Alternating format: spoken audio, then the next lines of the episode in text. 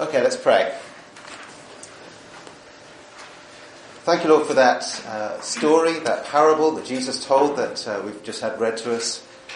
We pray that you'd uh, give us both understanding of it, uh, what it meant in the time it was written, uh, as Jesus spoke to his disciples, uh, but also to think about what it means to us today. And we pray that you would give us ears that are ready to hear what you have to say to us through your word, that we put those things into practice and wouldn't just let them uh, be forgotten and move on with life, uh, but to consider your word as a precious thing, as something that is so important for us that we need to take, take care to listen, to respond to it.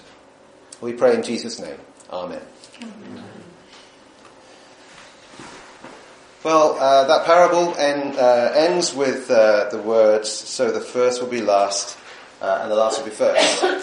Um, and that's actually a phrase that comes up a few times in the Bible, uh, and we're going to be thinking a little bit around that. But first of all, uh, I wonder if you've ever been the sort of the first in a queue, such as the Harrod sale. You know, it, it, used to be more special in the old days when you know there was just the one sale, the Harrod sale on the first of January. Uh, but now he seems to have sales all the time. It's non-stop sales all around the year. It's not so special. Uh, well, it used to be the case that this was the, the great thing to go to the. It's still, I guess, pretty good uh, to go to the Harrods sale, and everyone rushes in to try and they'll be the first in the queue, and, and then they try and get the best thing, the best thing for sale uh, in that queue. But if you're way at the back, you know you're not going to get the best. You're going to get something, maybe, if you're lucky, but you're not going to get the best uh, from that sale. I don't know if you've ever done that. Have you ever sort of queued up? Anyone ever been to Harrod sale and queued up for that? No? Sorry? Next sale. oh, next, yeah, yeah, yeah. more, more than once, I think. Uh, I, years ago.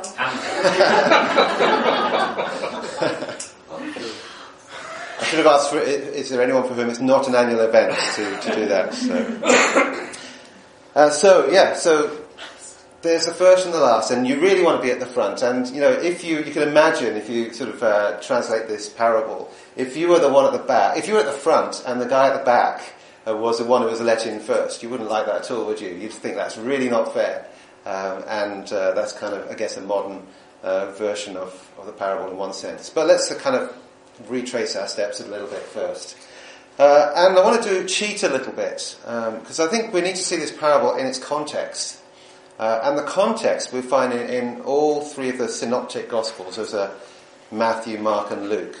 Uh, and they, they give that context. But only actually in, in Matthew do we get the, the parable itself.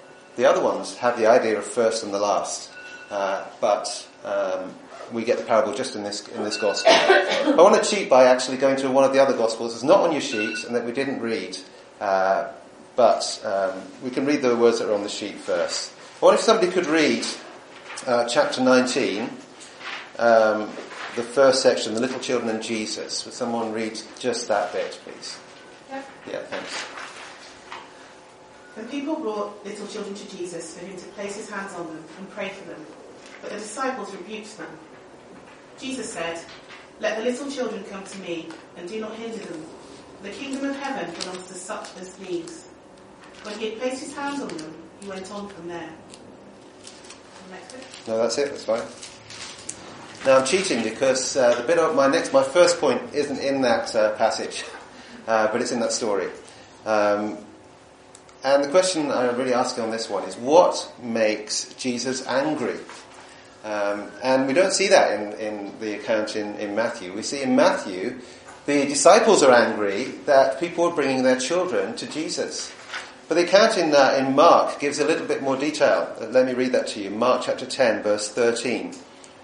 The same, exactly the same story, uh, but with a bit more detail. The people were bringing little children to Jesus for him to place his hands on them, but the disciples rebuked them. When Jesus saw this, he was indignant. He was angry. He said to them, Let the little children come to me, and do not hinder them, for the kingdom of God belongs to such as these. Truly, I tell you, anyone who will not receive the kingdom of God like a little child will never enter it. And he took the children in his arms, placed his hands on them, and blessed them. The disciples rebuked uh, the people for bringing uh, children. but Jesus was indignant. And he said this, anyone who will not receive the kingdom of God like a little child will never enter it. Uh, as they brought the children, uh, Jesus took the chance to show them something about what it means to enter the kingdom of heaven. You have to enter the kingdom of heaven like a child. Uh, in fact, the, if you were to look back in both uh, Mark and Matthew, the, the bit that comes just before that, there's this uh, great uh, theological debate about divorce going on where Jesus is confronting the religious leaders and showing them more of what God's view of things as opposed to their own ideas was on that matter. And then come, then the very next thing that happened is that these little children come in and the disciples kind of said, you know, we're on bigger things than this. You know, keep the children away. We're on these weighty theological matters. Uh, but Jesus says, no, you need to come like a child if you're going to enter the kingdom of God. That's the way to enter. And so he must have shaken them up as he spoke indignantly to his disciples, who themselves were quite angry at these children coming. But Jesus said, no. Think these little children, you've got to have that kind of attitude to enter the kingdom. The next story that we read in uh, chapter um, 19 of Matthew on your sheet, um, the rich and the kingdom of God. Uh, could someone read for me up to verse 26, please? 16 to 26. Yes. Gemma, thanks. Just then a man came up to Jesus and asked, Teacher, what good thing must I do to get eternal life? Why do you ask me about what is good? Jesus replied. There is only one who is good. If you want to enter life, keep the commandments. Which ones? he inquired.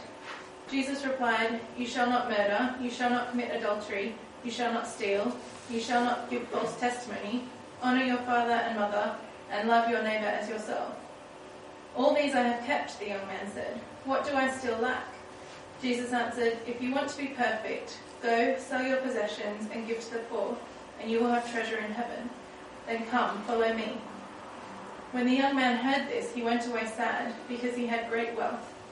Then Jesus said to his disciples, Truly I tell you, it is hard for someone who is rich to enter the kingdom of heaven.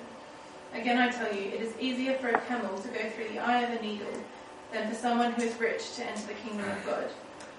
When the disciples heard this, they were greatly astonished and asked, Who then can be saved? Jesus looked at them and said, With man this is impossible, but with God all things are possible. Thank you. So, what's ex- unexpected about the gospel is my question on this uh, when I look at this one. And I think the thing that uh, probably um, it strikes me, I don't know if it strikes you as well, is I kind of think that this guy should have maybe got in, in one sense, because he seemed to have done so many things right. And so, uh, across the world, there are people who think that living like this is a way to get into the kingdom of heaven. Uh, but Jesus says, no, that's not the way to enter the kingdom. Uh, in fact, it's quite interesting if you look at the details of what, what uh, Jesus said. The one commandment that he doesn't include was probably the, the very one that that rich man uh, suffered from. He doesn't mention coveting, you shall not covet. Uh, and, and yet he deals with it in verse 21. If you want to be perfect, go sell your possessions and give to the poor, and you will have treasure in heaven. Then come follow me. So for all his goodness, for all uh, the very uh, good things that he did in the eyes of the world, uh, there was one thing that he wasn't prepared to do. Uh, he wasn't prepared to give up uh, his riches and all that he had uh, to follow Jesus. His heart was revealed by the thing that he wasn't prepared to give up. There was someone who you might have expected to be the person that would be let in. but no, he's not because he hasn't understood what it means to, to put God first. He's still living a life of religion and a life of good works. Here he said this, all these I have kept, what do I still lack? And uh, Jesus said, you need to be perfect, to be complete, to get there. Uh, you've got to leave everything behind and follow me. So then the disciples chip in then, who then can be saved? They said. Verse 26. Uh, verse 25 first of all. Then the disciples heard this, they were greatly astonished and asked, who then can be saved? Jesus looked at them and said, With man this is impossible, but with God all things are possible. So these disciples are a bit shaken up now. You've got these, these children that they thought they had no place, and yet Jesus welcomed them in. Then there was this rich man that you would have thought would have been welcomed in, and Jesus says, you, you, you're, not, you're not there, you haven't made it. The rich man goes away sad. Uh, and, you know, the disciples are now beginning to wonder, what's it all about? What is the heart of the gospel? Who is this Jesus that we've followed? And so they chip in with their question in the, in the next section. So can someone read verses 27 to 30? Yes, thanks, Carl. Peter answered him, We have left everything to follow you. What then will there be for us? Jesus said to them, I tell you the truth, at the renewal of all things, when the Son of Man sits on his glorious throne, you who have followed me will also sit on twelve thrones, judging the twelve tribes of Israel.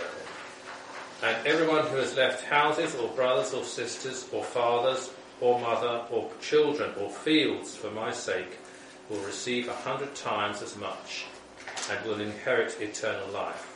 But many who are first will be last, and many who are last will be first. So, thank you. So there Jesus brings some assurance there to the disciples uh, that there is that offer, there's that eternal life for those uh, who will follow Jesus, for those who maybe have given up a lot of things, but they've chosen to follow Jesus. Uh, and there is that promise both of this life and the life to come. Uh, but I think uh, Jesus picks up something in the way that they ask the question. Uh, and the question I ask here is what is really motivating Jesus' disciples as they ask this? Uh, look at what they ask in verse 27. We've left everything to follow you. So they're a bit worried, you know, that maybe they're going to be like the rich man. Uh, but then their, their question is this. What then will there be for us? You know, is that a pure motive? Or is that, is there something that's a, a slight sort of tinge of, of greediness and what can I get out of it that comes through there? Uh, and I think there is. Uh, as they say, what will there be for us? Um, and so Jesus ends uh, his uh, what the little thing he says uh, after he's given that encouragement, showing them that there is a lot for them to have. Uh, he ends by saying this: "Many who are first will be last, and many who are last will be first. He's kind of shown there's a, a kind of mix-up order. Uh, so here they are thinking, "Oh, we're going to get something," and they've got to think, "Are we first or last?" They've got to think through that, uh, and that leads him into the parable that we we uh, read just now uh, in chapter 20. Having kind of uh, shaken their world up a bit by allowing the children to come, sending away the rich man, uh, and um, then showing them they've got a promise of eternal life and great rewards, he deals with this idea of first uh, and last. So this parable uh, that we're going to look at in chapter 20 uh, is uh, really primarily written to the disciples, to Jesus' disciples, uh, and uh, it has something to say to us today as Jesus' disciples today. So as we read this, let's not think that this is a parable written for the Pharisees, for those sort of holier than thou people. But let's think that this is a parable written for Jesus' disciples and for us uh, as we look through. Let's uh, look to apply it to our own lives. So we come to the parable in chapter 20. Uh, and uh, it's all about one of these, a denarius, uh, a coin. Uh, that's what it's all about. They wanted to receive, the workers in the vineyard wanted to receive one of these coins, a coin that was worth a day's wages. And that's what they would come to expect. If they work in the vineyard for a day, they get a day's wage. It's all quite simple in many ways. But if you didn't work a whole day, you wouldn't uh, expect to get a denarius. That would be only if you worked the full day uh, would you be expecting to get that. So that's the kind of context of the story. And the meaning of the story uh, is, I think, is pretty clear. Um, denarius, I said, is a day's wage. wage. The landowner uh, is really God. It's talking about God in this because it's a story about the kingdom of heaven. Uh, and the workers, uh, as I said, are the disciples. In the context in which it's written, he's speaking to his disciples. And we'll see that what comes afterwards as well, um, after the parable. He's speaking to his disciples and telling them something about what it means to be a worker uh, in the kingdom of heaven and the kind of attitude that you need to have. So I'm going to basically, if you want to write these down, I'm going to say three things about God uh, from this uh, pa- uh, this parable. Uh, and then we'll think about three things about our attitude as well uh, as we think about God. But let's first of all think about God, who is represented by the landowner in this story. And what is God like? Let me read the first few verses. For the kingdom of heaven is like a landowner who went out early in the morning to hire workers for his vineyard. He agreed to pay them a denarius for the day and sent them into his vineyard.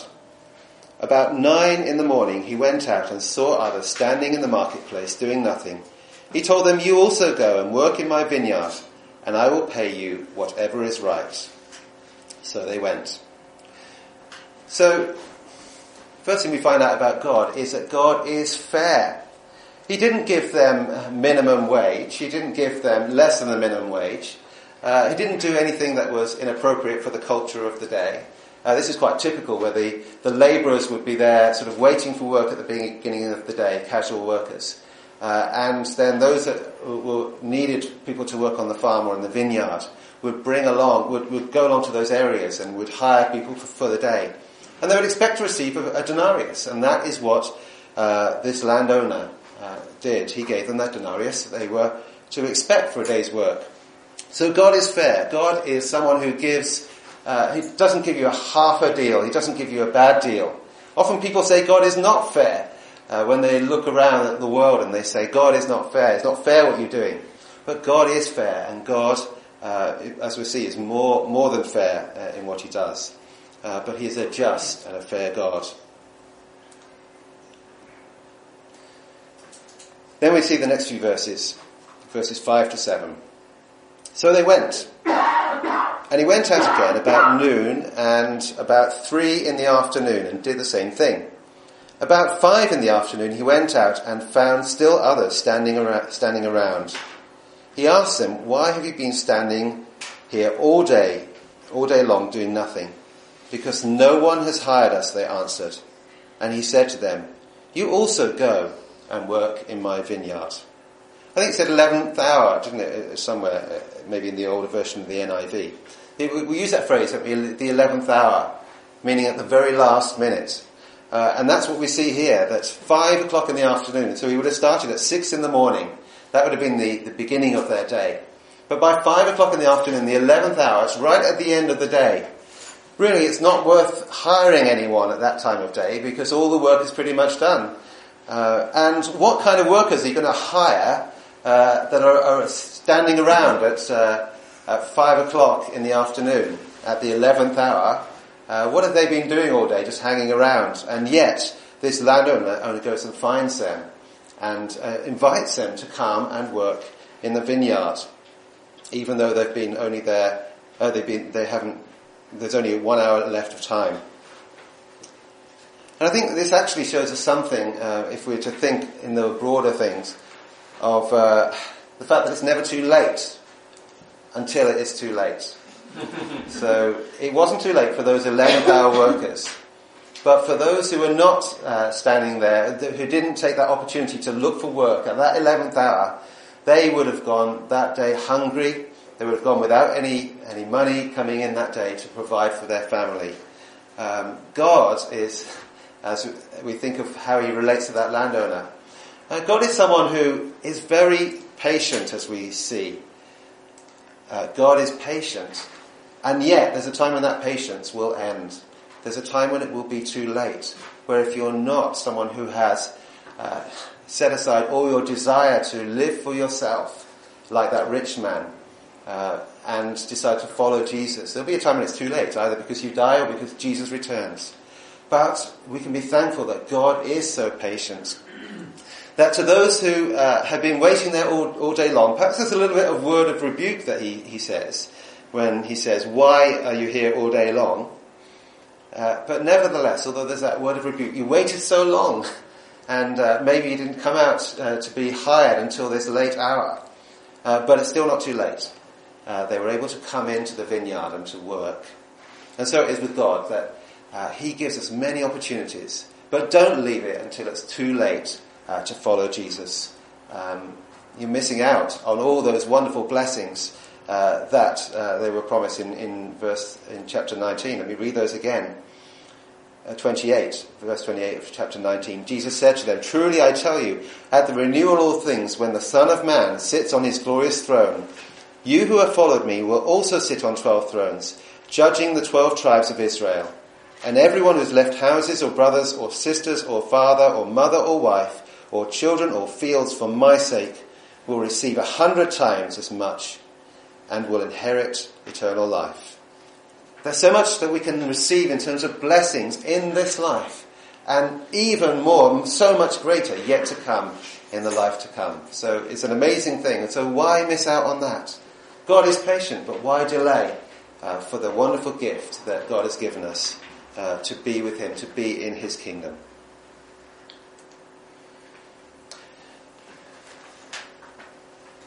And so uh, we come down to the end of the day. They've finished their work in the field. The 12 hours now come, and it's time uh, to see how much they're worth.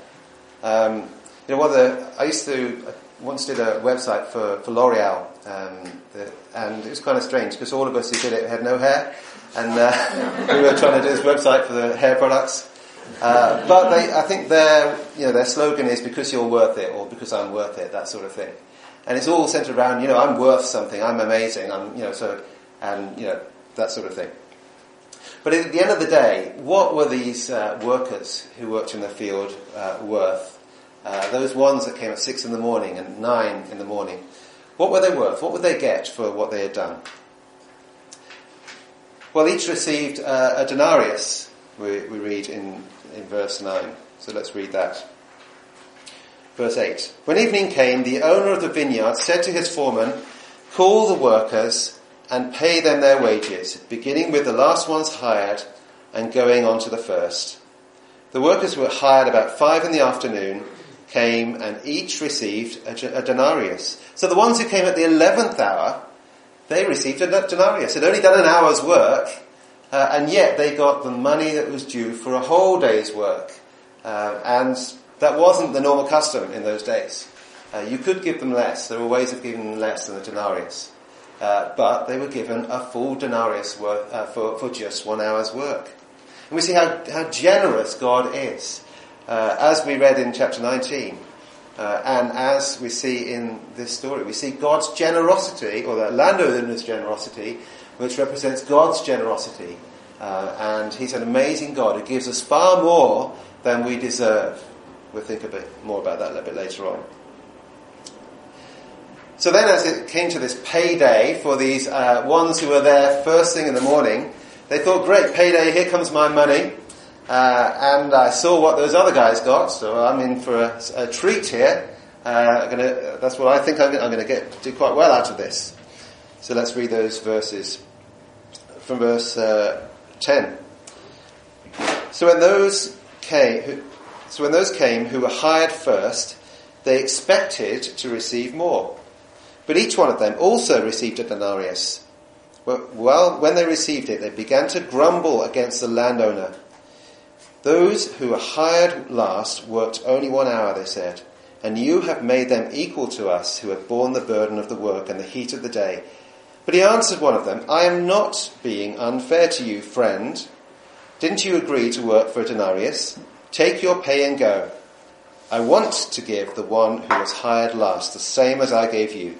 Don't I have the right to do what I want with my own money? Or are you envious because I am generous? So the last will be first, and the first will be last. And now we've thought about the three things about God, about how He's fair, how He's patient, and how He's generous. Let's think more about us and how we respond to the way that God is. And as we think about us, we, let's think of ourselves in the eyes of these first workers uh, who came there and see if there's anything like them, uh, that any connection with the way we are as we think about them. You see verse uh, 12, uh, they start to grumble. And they said, you have made them equal to us, who have borne the burden of the work and the heat of the day. They're saying, look at all the hard work we've done, compared with the little thing that they did, and why, why are you treating us as equal? I'm far better than they are. Uh, that's how they thought. And do we ever think like that? I think we think like that sometimes, don't we? We look around. He might think we might think we, you know, we, we started a church here. We're the, we're the, you know, number one guys here. What about those over there? And we so easily compare ourselves with other people.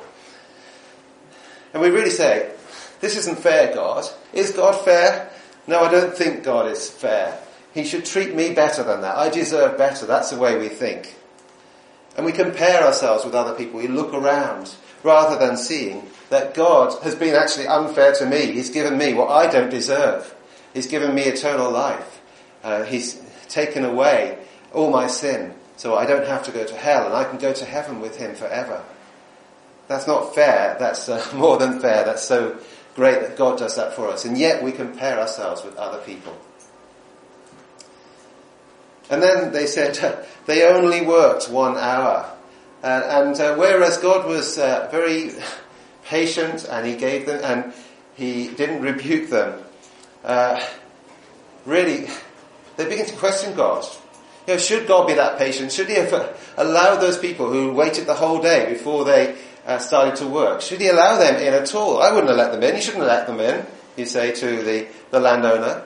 And we say to God, you know, so should you do it this way? I don't think you're doing it the right way. Sometimes we doubt God's ways and we think that we can do it better. We wouldn't have done it the way God has done it. Um, we, we doubt that God is fair. We doubt that God is, uh, should be patient like that. Sometimes we see someone who doesn't seem very nice and we think, why? Why would you let them in the kingdom of heaven? Maybe we get those thoughts even. Um, and we doubt God's plans and God's ways. And then the, uh, the third thing that they did wrong, is they, it says very clearly, they expected uh, to receive more, verse 10.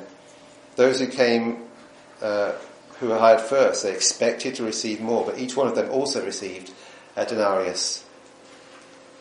And really, they were questioning whether God should have been so generous to those other people. Should he have been generous to them? Yeah, we want more. I want more. Uh, give me more. You know, so, because I've been a faithful servant. I've done more than the other person. Uh, shouldn't I receive more? And uh, so often that can be the thing we don't speak. These are things that we don't say. Uh, but these are things that go on in our heads as we look at one another, even among ourselves, as we compare ourselves with one another. And we say, you know, I'm, I'm actually much better than the other person in those areas. Uh, and I want to be treated better. I want you to give me a better deal. Why are you, treat, why are you blessing them? Why are you treating them so well? And so Jesus, through this parable, he, re- he was teaching them. So the, fir- the last will be first and the first will be last. You need to think differently about the kingdom of heaven. You need to think differently about one another uh, uh, as Christians. We need to think more highly of the other person and more lowly of ourselves we need to remember that anything we have is out of God's great generosity and patience. And because He didn't treat us fairly, He didn't treat us as we deserved. So I think uh, Jesus, through this parable, taught the disciples a really important lesson about how to be first uh, and how to be last. And so that should be the end of the story. You know, he's, he's actually led up to this by teaching them through the children and through the rich man and through the words he says and through the parable. But what happened next? And uh, we'll see that really it's a question that maybe we could ask about the disciples. You know, why did the disciples not learn? We see that they didn't learn uh, from their le- lesson. If we were to uh, look at that uh, last passage in uh, verse 20 onwards of chapter 20, I won't read it out now, it's quite long. But uh, the James and John's mother came and brought uh, the disciples to Jesus and said, you know, which one of these is going to have a best place in the kingdom of heaven? Uh, who can sit on the left? Who can sit on the right? And he was trying, and she was trying to promote her own uh, children, Jesus' disciples, to be uh, in the best place in the kingdom of heaven. And clearly they hadn't learned what it meant to be in the kingdom of heaven. That it's about not being the first, but putting yourself last, not taking the, the, the top position, uh, but looking to exalt others and to uplift others. And why should we do that actually? What is our motivation? Uh, and right at the end of the passage of, of the chapter on the sheet, uh, verse 27, and whoever wants to be first must be your slave. Just as, here's our example, here's our reason, here's why we should act differently. Just as the Son of Man did not come to be served, but to serve and to give his life as a ransom for many. Jesus is the one who came and died on the cross for our sins. He came to earth, gave up the glory of heaven, uh, so that we could be saved. He came to give us eternal life. He came to serve us, uh, not to be the one who is served. Uh, but he, came, he did that at great cost. He died on the cross for our sins so that we could have eternal life. So why would we turn around then and say, oh, I'm better than him. I'm better than her. Why do we do that when we see what Jesus gave up so that we uh, could be in the kingdom of God? So just want to conclude with a couple of reminders. First of all, what is God like? Well, God is not fair.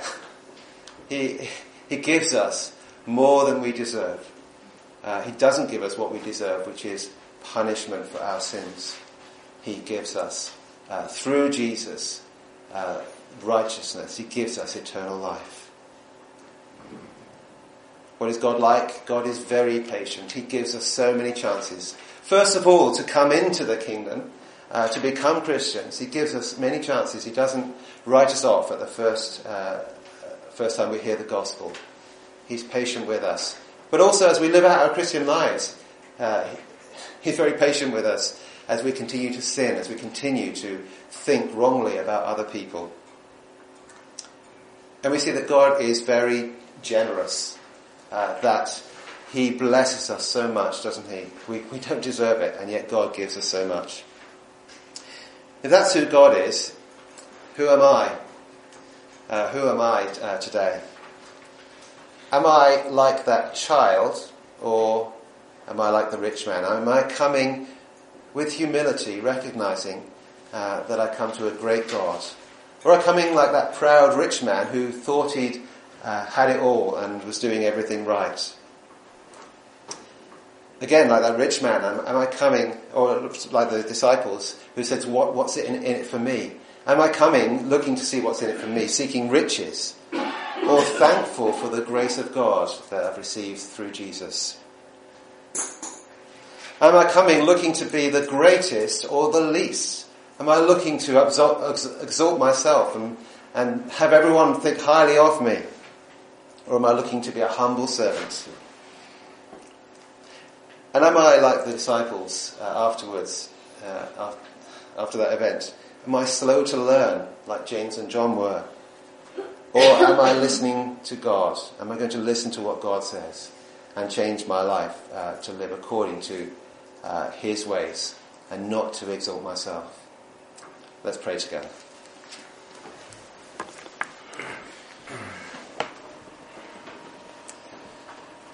Lord God, we thank you that all that we have is from you. We can't claim uh, to have achieved our salvation through the good things that we've done. We know that anything good that we might think we've done is filthy rags, is, is, is dirt, is nothing. So we thank you for your great generosity and patience to us, that you have not treated us as we deserve, but according to your great love.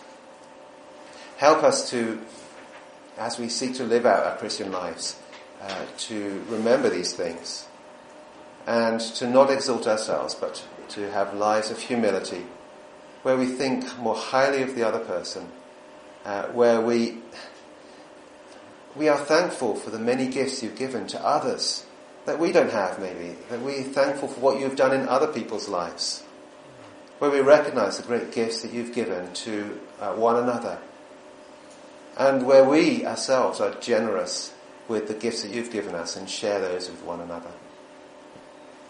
Lord, help us to do that uh, as we go into the coming week and over the coming weeks, uh, that we might become more like you and follow in your example, in the example of Jesus, who left everything, became a servant, rather than looking to be served. We pray in Jesus' name. Amen. Amen.